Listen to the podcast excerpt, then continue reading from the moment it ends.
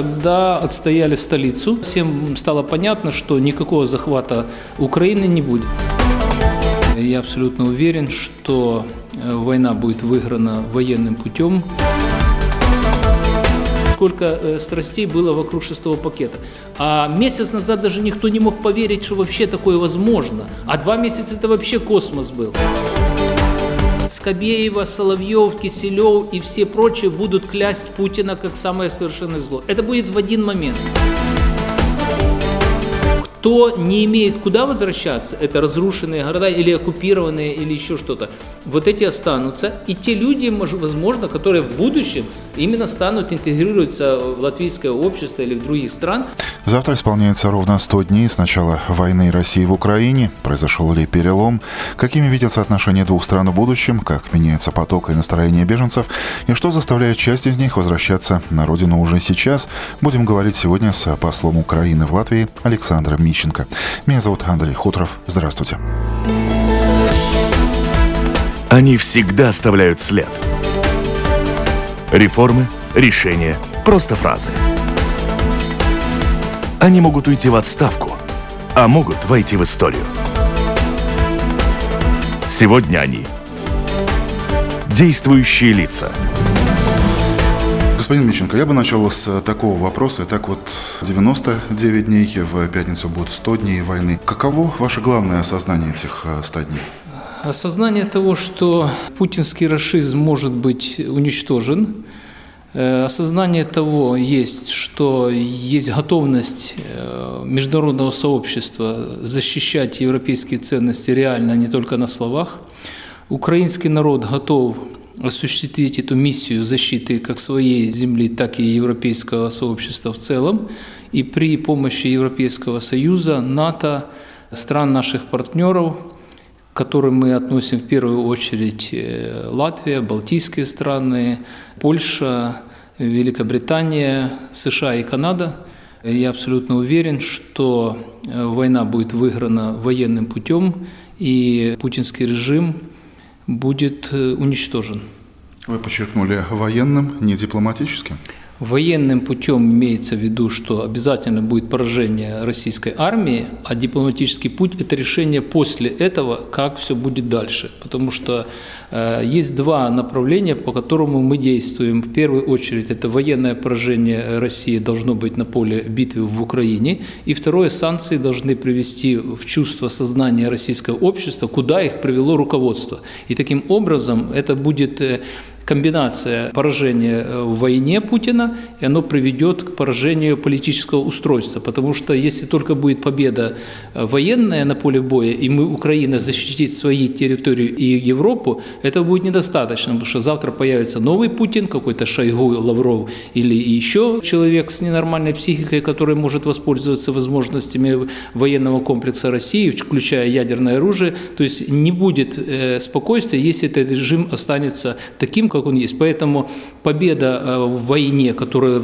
Россия развязала, это обязательное условие к переходу ко второй фазе уничтожения политического режима, чтобы обезопасить э, себя, э, всей Европе в невозможности повторения такой войны. Мы часто слышим, что информационная война, в ней уже сравнительно давно произошел э, перелом. Что касается военных действий, вот этот перелом, он произошел, он происходит?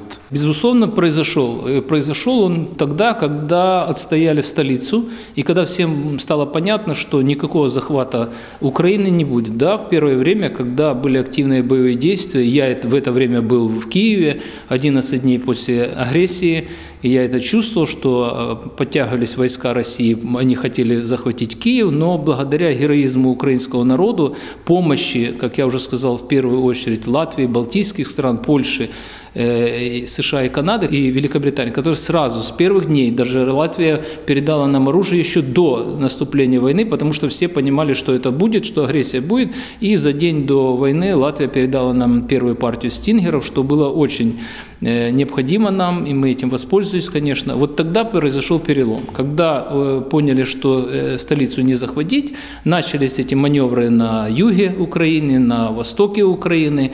И то, что сейчас продолжается, это единственная попытка Путина каким-то образом достичь какого-то мнимого военного победы где-то, и потом эту победу объявить, что именно вот это и было, вот вся цель вот этой кровавой войны, что именно вот, условно говоря, захват города такого-то, это была его цель, потому что это самый главный центр нацизма, и мы его разбили, поэтому вот все погибшие россияне это молодцы, потому что боролись с каким-то мнимым фашизмом. То есть это уже, э, понимаете, начинается искусственный э, поиск, как обосновать для своего народа эту э, грязную кровавую войну. Блицкрика не произошло, народ Украины абсолютно единый и готов сражаться до самого конца. Имеется в виду, что ни на какие ультиматумы мы не пойдем. Э, власть и народ едины в том, что только отвоевание всех своих земель. Здесь уже есть, конечно, комбинаторная составляющая военные успехи, и дальше переговорный процесс, имеется в виду, каким образом мы будем освобождать Крым и Донбасс. Одна из обсуждаемых тем а, сейчас такое неожиданное заявление на России РТР Ольги Скобеевой о том, что сейчас операция превращается в Третью мировую войну.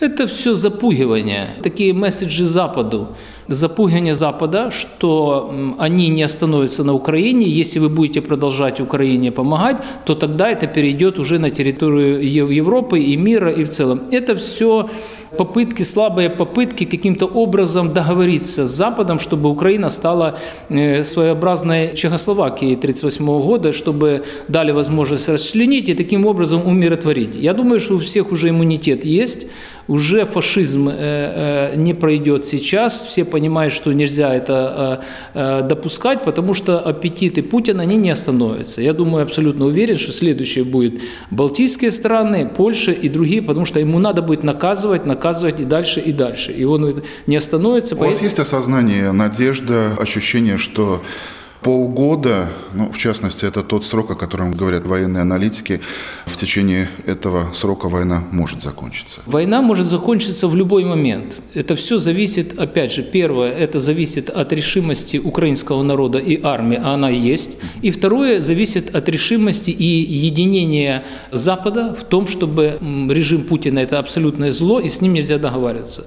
В этом отношении позиция Латвии, она является локомотивом вместе с балтийскими странами вместе с Польшей, Англией, те, которые показывают, что ни в коем случае невозможно договариваться, надо только уничтожить. И здесь другого вопроса, кроме силового на поле боя и санкции, то, что называется международная дипломатия, с тем, чтобы принудить этот режим к тому, чтобы они сели за стол переговоров, как они будут уходить из Украины и что они за это заплатят. Вот, вот это единственный сценарий, который приемлет народ Украины, который потерял уже тысячи своих бойцов, мирного населения, у нас сотни, десятки сотен разрушенные города и деревни, поэтому никто не позволит э, Украине договориться с Путиным за счет Украины. По поводу санкций, по поводу европейского единства, вы тоже видите, например, какие споры вызывает последний шестой пакет так называемых энергетических санкций, в котором речь идет о российской нефти, российском газе.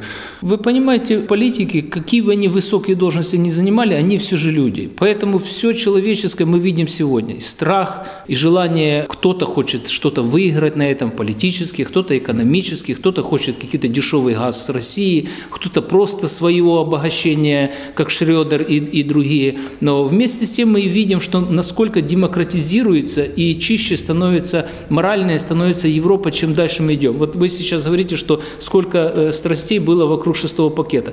А месяц назад даже никто не мог поверить, что вообще такое возможно. А два месяца это вообще космос был. То есть сегодняшняя ситуация, которая уже обыденная, мы уже говорим о седьмом пакете. Мы уже начали готовить в Украине предложение к седьмому пакету, свету, которые должны еще больше нанести поражение экономике России. С тем вопрос в чем? Э, российская пропаганда, они стараются предоставить, в частности, заявление Медведева, что это как бы Запад ненавидит народ России. Ничего подобного. Дело в том, что э, Запад дает понять народу России в целом государству России, что такие методы, как они применяли раньше, то есть используя энергетическую составляющую, делать это оружием для достижения своей цели, дальше уже не пройдет.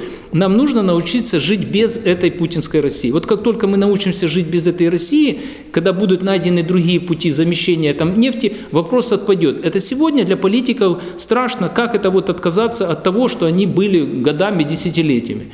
Если это проходит, то есть уже никто не вспоминает за четвертый пакет, третий пакет. Это, кажется, все было просто. Но ведь тогда тоже было непросто. Тогда тоже точились э, сколько дискуссий, что как же можно это вести. Вот можно же, оказывается, можно жить без газа российского. И я уверяюсь, через год вообще никто не вспомнит, что был российский газ. Наоборот, все будут вздохнуть с облегчением, что нет этих кабальных условий. Потому что сегодня вы видите, только Путину что-то э, сделали не так, он сразу же вставляет там или расплата рублями, или в Банке России, или еще, что является абсолютно каким-то шантажом. Поэтому лучше избавиться от шантажа, привести все в единый нормальный э, процесс, чтобы был понятно и прозрачный, и тогда более-менее всем э, вздохнуть свободно. Теперь об отношениях Украины и России. Сложный вопрос, но любая самая долгая война когда-либо закончится. Граница останется. Какими вы видите эти отношения в будущем времени? Э, давайте вернемся в историю. Э, после Второй мировой войны, казалось бы, пропасть между Германией и Францией была непреодолимая.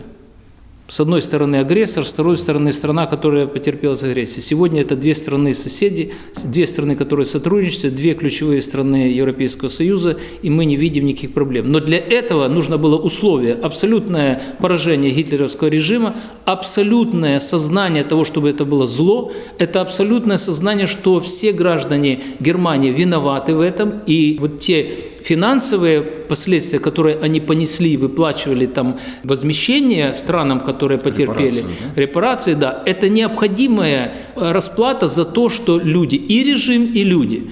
То же самое мы можем сегодня сейчас. То же самое мы видим, потому что есть фюрер, который поставил все во главу своей стране, это его воля и все. Народ это все поддерживает. Почему в Украине сегодня такая ненависть и неприятие всего русского? Потому что кто бы там голосовал, не голосовал, голосовали, вы виноваты в этом режиме. Не голосовали, тоже виноваты, потому что вы допустили своим неголосованием такую автократию, диктаторский режим, который привел к такой войне. Поэтому, конечно, Украина Украина, Украина э, вправе требовать от того, чтобы и руководство страны было э, покарано, я имею в виду это криминальное преступление, это криминальная ответственность, и народ э, российский, который допустил этот режим.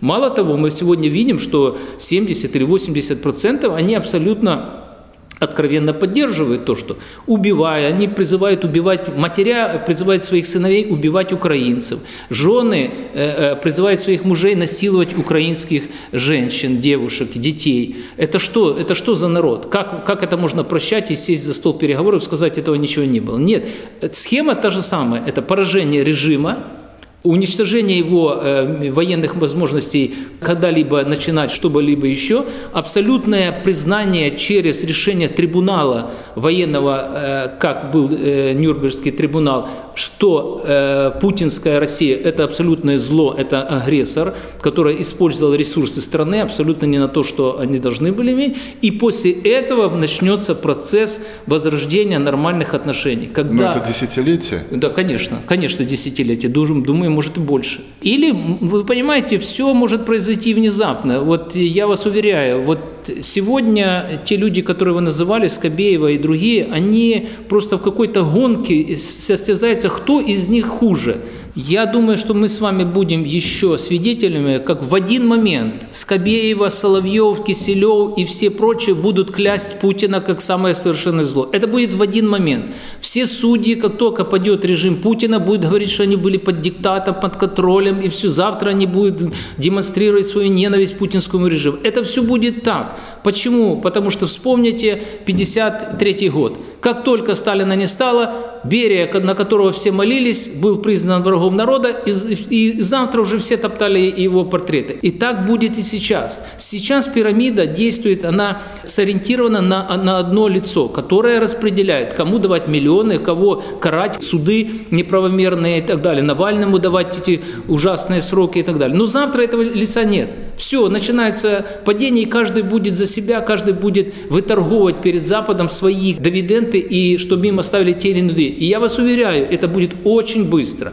Вот другой вопрос, что насколько Украина и украинцы смогут отнестись к этому режиму, который завтра перекрасится – но вот украинский народ не поверит этому. И пока не будет действий, пока не будет стройной системы государственной власти, которая будет ориентирована не на диктаторскую силу, а на демократию, когда не будет э, заклемено позоров самой России, то, что было у них вот сейчас при Путине, вот до этого момента, конечно, никакого сотрудничества или восстановления отношений быть не может. Гость программы «Действующие лица» сегодня посол Украины в Латвии Александр Мищенко. И далее в нашей программе. Сейчас ситуация становится больше прогнозируемой. Едут за рубеж, и в частности в Латвию, те украинцы, которые утратили жилье. Но вместе с тем есть и обратный уже поток. Кто не имеет куда возвращаться, это разрушенные города или оккупированные, или еще что-то, вот эти останутся. И те люди, возможно, которые в будущем именно станут интегрироваться в латвийское общество или в других стран. Есть примеры очень много, когда украинцы собираются и в какую-то там субботу или воскресенье делают борщ для своих соседей латышей, показать свое отношение и свое уважение латышской нации за это. Они всегда оставляют след. Реформы, решения, просто фразы. Они могут уйти в отставку, а могут войти в историю. Сегодня они – действующие лица – Теперь о том, что видим мы, это, конечно же, поток беженцев, он стал меньше, но, тем не менее, сегодня утром, проходя через Рижский автовокзал, я снова заметил, что все места, где можно сидеть, они заняты, они заняты женщинами с чемоданами, кто-то с детьми, то есть э, этот поток до сих пор присутствует, в том числе и здесь, э, в Латвии. Видите ли вы, что как-то изменились потребности этих людей? То, что было 80 дней назад и сейчас, это какие-то разные потребности? Но 80 дней назад это был всеобщий страх людей, которые столкнулись с такой неожиданностью, как война в абсолютно мирной ситуации. Э, и они, напуганы этим, ехали, куда глаза глядят, лишь бы, лишь бы уберечь свои семьи. Сейчас ситуация становится больше прогнозируемой. Едут за рубеж, и в частности в Латвию, те украинцы, которые утратили жилье. Это или оккупированные территории, или разрушенные территории. Конечно, эти люди будут прибывать, но вместе с тем есть и обратный уже поток. Уже поток людей отъезжающих, все больше и больше мы имеем информацию самоуправления, что отъезжают те, которые, вот, например, в Киев близко к Киеву. Эти территории люди считают безопасными, и они уже возвращаются. То есть, Ранее вы сказали, что это около 10%. Я не могу сказать цифру какую. Я говорил, 12% это трудоустроенного населения украинцев, которые прибыли в Латвию. Мы сегодня не можем сказать, какая часть, мы пока собираем эту информацию. В частности, это невозможно, потому что границы, которые контролировало пересечение Латвии, нету э, с, с Литвой, поэтому у нас люди уезжают, и мы практически не всегда знаем. А уже на польской границе люди не фиксируют, откуда они приехали. То ли они с Польши приехали, то ли не с Латвии. Мы просто знаем пока цифру, но будем, думая, что в ближайшее время знать. То есть мы видим, что тенденция, и правительство Латвии подтверждает, что остановилась цифра количества регистрируемых здесь на э, э, годичный период. Это говорит о том, что стабилизация военная показывает людям и уверенность у людей, что армия Украины отобьет. Да. Вторая, почему приезжают дальше? Потому что у нас идут очень страшные кровавые бои э, в Северодонецке, в частности, э, на востоке Украины, на, на юге Украины. Не секрет, скажу цифру, что у нас до 100 человек э, в день погибает и около 500 раненых. То есть это огромные потери э, украинская армия несет вместе с тем, что мы уничтожаем очень много и врага, но все равно это бои происходят прямо по-живому в местах, где люди проживают. Северодонец сегодня практически стал полем боя, и, конечно, люди оттуда уезжают. Вот эта часть людей, которые приезжают, это с тех горячих точек, где идут самые кровавые бои сейчас. Они локализованы вот территории Востока и Юга Украины. Мы отвоевали практически Харьковскую область до границы, остались еще некоторые сегменты, ну то есть идет продвижение, и вот то, что люди возвращаются в Украину, это доверие в армии, а то, что приезжают сюда, это то, что люди уезжают с тех моментов, которые находятся под обстрелом.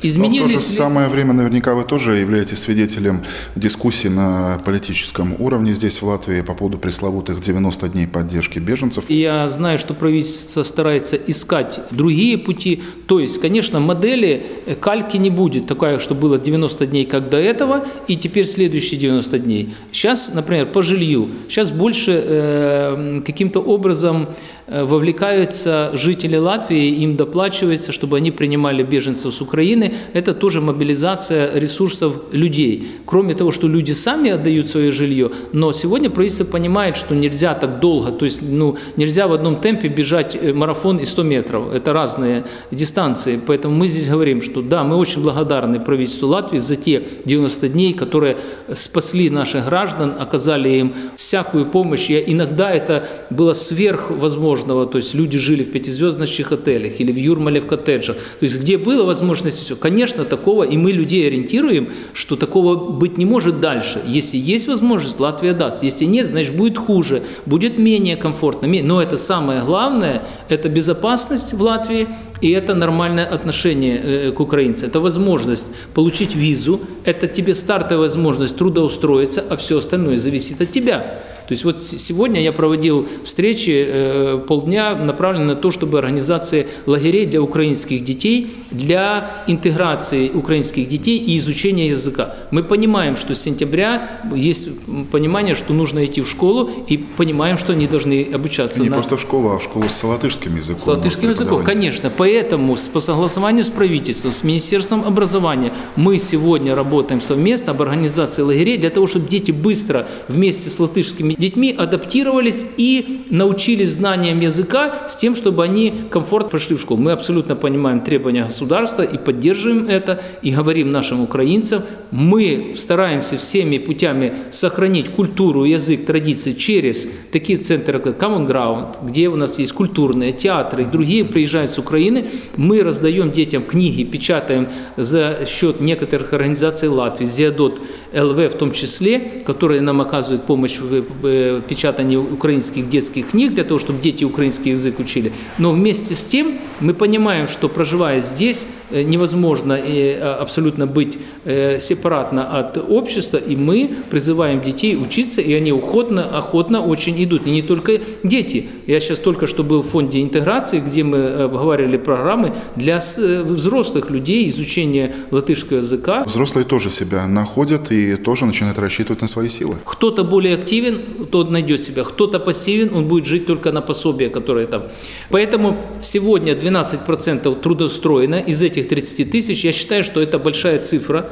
Это очень хорошо за эти, скажем, три месяца. Вот так сразу трудоустроилось 12%, в том числе врачи, в том числе стоматологи, в том числе учителя, это медсестры. Это говорит о том, что эти люди имели уже предыдущий опыт, который был оценен и востребован в Латвии. Мы считаем, что таких профессий может быть больше и больше. Я знаю, что водители э, транспортных средств востребованы, в том числе женщины. Мы активно призываем наших украинцев э, всячески везде обращаться. И тот, кто стучится, тому откроет. То это есть будет часть, процесс. кто вернется, но будет та часть, которая останется в Европе. Как как их воспринимают?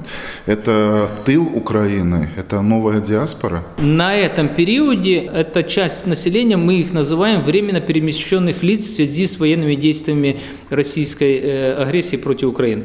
Это временно перемещенные лица. Насколько временные это будет? Вот сегодня мы говорим, это год. Эта виза дает возможность. Сколько останется, опять же, трудно прогнозировать, потому что как только, э, скажем, э, безопасность будет восстановлена на территории Украины, я думаю, что э, большой процент вернется сразу. кто не имеет куда возвращаться, это разрушенные города или оккупированные, или еще что-то, вот эти останутся. И те люди, возможно, которые в будущем именно станут интегрироваться в латвийское общество или в других стран, если человек востребован, если у него есть Э, возможность трудоустроиться, он будет работать, и мы этому абсолютно не, никоим образом не препятствуем, потому что это нормальное, одно из э, свобод Европейского Союза – это свобода на перемещение. Поэтому наши граждане, как, как истинные европейцы, имеют право на свое право, и если они сюда выезжают на работу, и они здесь востребованы, мы будем только рады. Если То есть предателями их никто в Украине считать не будет? Нет, нет, предателями никто ни в коем случае э, не будет, кроме тех случаев, когда люди уклоняется от воинской обязанности. У нас сегодня до 60 лет мужчины не имеет права выезда без специального разрешения это не значит, что любого украинца, если вы видите, что ему нет 60 лет в Риге, что это предатель. У нас очень много людей, которые выезжают, например, культурные миссии, это концерты, это организация каких-то мероприятий, это участие в конференциях, но э, это все возможно, но есть сейчас бы ограничения. То есть максимально ограничение выезда, это касается мужчин. Женщины абсолютно никто не ограничивает, более того, они сохраняют свои семьи. Я всегда обращаюсь к нашим женщинам, семьям, которые здесь, э, ваше спокойствие здесь – это огромная помощь нашей армии. Почему? Что если глава семьи воюет, он и знает, что его семья в безопасности, он абсолютно совершенно другой у него мотивация для противодействия врагу. Вот этим Латвия очень помогает. Вот тот высокий дух, который мы имеем сегодня армии, в том числе это благодаря тому, что семьи в безопасности. Он знает, что что бы с ними случилось, его европейская семья не бросит семью, и он в этом отношении спокоен. Это, это очень большая заслуга Латвии. Я всегда ориентирую наших женщин, что вот благодарите Латвию за то, что вам дали условия. Кроме того, что еще дети нормально обучаются, дети могут пойти в школу, дети сейчас посещают какие-то кружки, дети, вот лагеря, мы очень э, рассчитываем, что они помогут и эмоционально, с точки зрения психологии, восстановить э, уровень после пережитого, и в том числе это интеграционный процесс, где в, в играх они будут изучать э, латышский Конечно, но беженцы тоже разные. Есть э, люди, которые с бейджиком «Эсма на Украине», с Украины работают в супермаркете. Есть э, те, о которых мы говорили, сидят на чемоданах на территории автовокзала, чтобы дальше поехать к своим родственникам куда-то дальше в страны Европы. Но, например, что чаще всего комментируют, что бросается иногда в глазах, это новые Audi последней модификации, например, Теслы с э, украинскими номерами. Ну, знаете, да, действительно, беженцы разные. Мы сейчас всех воспринимаем как беженцы, но иногда люди выезжают, э, как вы говорите, и, и, и в Ауди, и кроме Ауди еще что-то что есть, и в том числе они, между прочим, и тратят эти деньги э, в Европейском Союзе. Мы говорим о той категории, э, которые утратили жилье, которые выезжали, вот в чем, в чем были, это, эта категория. Постепенно будет, даже с точки зрения человеческого, обывательского оценки, сразу же видно, кто, кто, кто действительно действительно беженец, а кто, ну, скажем так, не бедствовал в Украине и сюда приехал не по причине того, что дом э, его разрушили, а потому что он решил вот поехать в Украину. Но в Европу. В Европу. их будет минимум, их будет единицы, эти, этих, этих людей, в частности, вот как вы говорите, на каких-то последних моделях Audi или еще что-то, таких людей здесь очень мало. А если такие люди есть, я вам скажу, что очень много примеров, когда люди что-то сами начинают делать. Но неважно, мы не должны осуждать людей, если он имеет Audi, и если он ее заработал честным путем, то мы, мы не советская Россия 17 года экспроприировать все, что нам там не нравится почему-то. Но эти люди, имея уже опыт, они используют э, опыт и здесь, то есть попав в какие-то ситуацию, они сразу, бизнесмены оценивают привилегии. Да, ситуация плохая, там что-то разрушено, что-то там бизнес, но как бизнесмены они сразу понимают, что Латвия им дала очень много. То есть иногда люди не видят это много, но бизнесмены, которые оценивают ситуацию, они понимают. И может даже кто-то захочет и продать свою адию, купить какую-то более машину и начинать с какого-то бизнеса развозки чего-то, но он понимает, что он поднимется все равно. То есть я бы не смотрел ее упрощенной ситуации. В каждой ситуации, в каждом человеке есть какая-то там своя история. Мы говорим, а генерально это отношение к беженцам, которые потеряли э, все в Украине, и здесь они нашли э, э, прием э, и защиту. Это э, большая часть населения. Э, люди, которые имеют дома там и не хотят возвращаться, их минимум. Я тоже встречался с некоторым случаем, э, когда мне люди выдвигают такие требования, которые абсолютно неприемлемы, и поверьте, я, ну, скажем так, высказываю свое мнение, и, и, иногда очень критическое и жесткое, когда мне люди выставляют требования, ну, скажем так, о каком-то там э, элементе горячего супа каждый день в каждый дом, чтобы принеси, потому что он по-другому жить не может.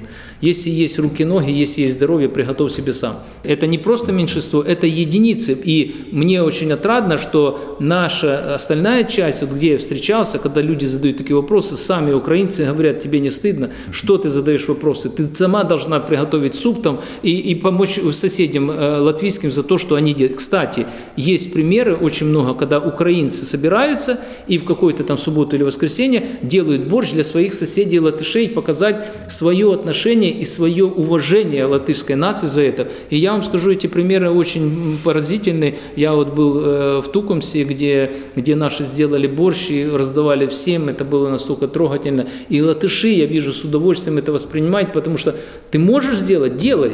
Э, э, есть сегодня раненые, есть сегодня те, кто утратили, ампутировали ноги. Вот этим людям, конечно, э, мы стараемся что-то помочь. Вот я был в поликлинике, в поликлинике вернее, в травматологии, и нашего бойца, который там пострадал, который был ранен на ноги, я его спросил, что, что хотелось бы. Он мне говорит, ну, можно помочь. Хотел борща, говорит, так уже захотелось. Я говорю, конечно, мы попросили наших сотрудников, женщин, семей сделать отвезли. Это, это понятный человек. Но когда здоровый человек, который имеет здесь условия и начинает требовать что-то такого экстра, это, конечно, сразу осуждается самим украинским народом здесь. Поэтому я думаю, саморегуляция будет происходить. Всегда есть люди, которые выбиваются с общей конвы, которые, которые не понимают, что случилось. Но еще раз, я очень рад, что среди украинцев таких мизер, это единицы, которые, я думаю, сами после слов, которые они говорят, понимают, как они глупо выглядят.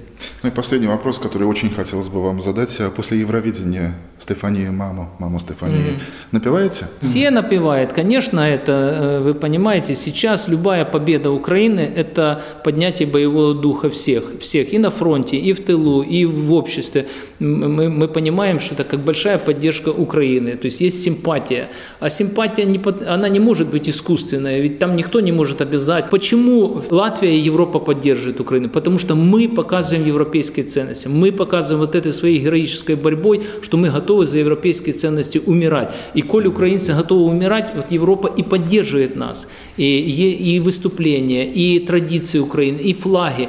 Ведь это нельзя обязать. Если люди дома вывешивают украинский флаг, то это поддержка вот всего, что накопилось. Люди поддерживают Украину и реализуют свои Иными чаяния. словами, вы не ожидали, что так много флагов будет, да? Конечно. На улицах Риги, других Нет, городов? Конечно, конечно. Есть государственная поддержка и есть э, э, то, что не подконтрольно государству. Конечно, есть, есть учреждения, руководители сказали вывесить флаг, они вывесят. Но есть же люди, которые могли, например, самоуправление, они могли не вывешивать, это не обязательно подчиняться. Да, а, э, есть такое, тем более это никто никаких указаний не давал. Это, это движение людей. Опять же, они реализуют, реализуют через флаг Украины свои чаяния в борьбе с этим тоталитарным режимом, который, я уверен, что каждой семье в Латвии он нанес какой-то непоправимый ущерб. То ли это было выдворение, выселение, депортация, то ли это э, убивали здесь, то ли издевательство. Вот этим люди демонстрируют. Почему? Потому что Украина сегодня то же самое демонстрирует. Понимаете, вот если бы это было только бы какими-то принудительными, я уверен, этого никогда бы не было. Спасибо вам за этот разговор. Спасибо вам. Еще раз хочу передать всем, всем нашим латвийским друзьям огромное спасибо за то, что вы с нами в самый тяжелый период украинской истории. В программе «Действующие лица» сегодня был посол Украины в Латвии Александр Мищенко. Эфир подготовил Андрей Хуторов, продюсер Анна Строй. Желаю вам доброго дня и хороших новостей. Они всегда оставляют след. Реформы, решения, просто фразы. Они могут уйти в отставку, а могут войти в историю. Сегодня они – действующие лица –